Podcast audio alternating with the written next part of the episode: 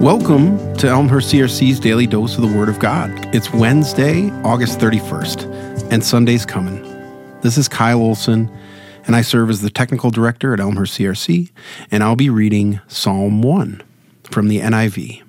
Blessed is the one who does not walk in step with the wicked, or stand in the way that sinners take, or sit in the company of mockers, but whose delight is in the law of the Lord and who meditates on his law day and night.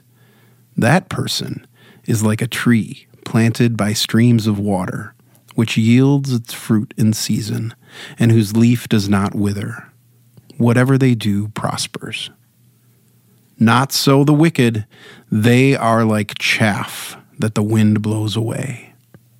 Therefore, the wicked will not stand in the judgment, nor sinners in the assembly of the righteous.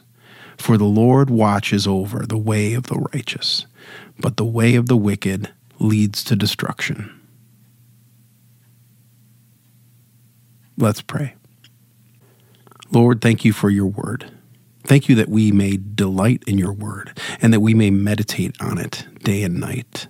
Thank you that your word can be like streams of water feeding a tree, feeding a plant, helping it to bear fruit. Thank you that in our lives, the more that we dedicate and think about you and think about your ways and your will, that we can bear fruit too.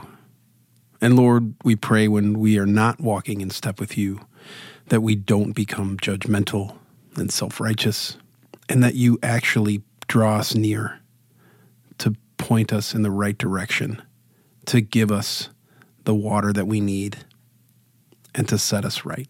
Lord, we thank you for your love and your mercy and your kindness. In your name, amen.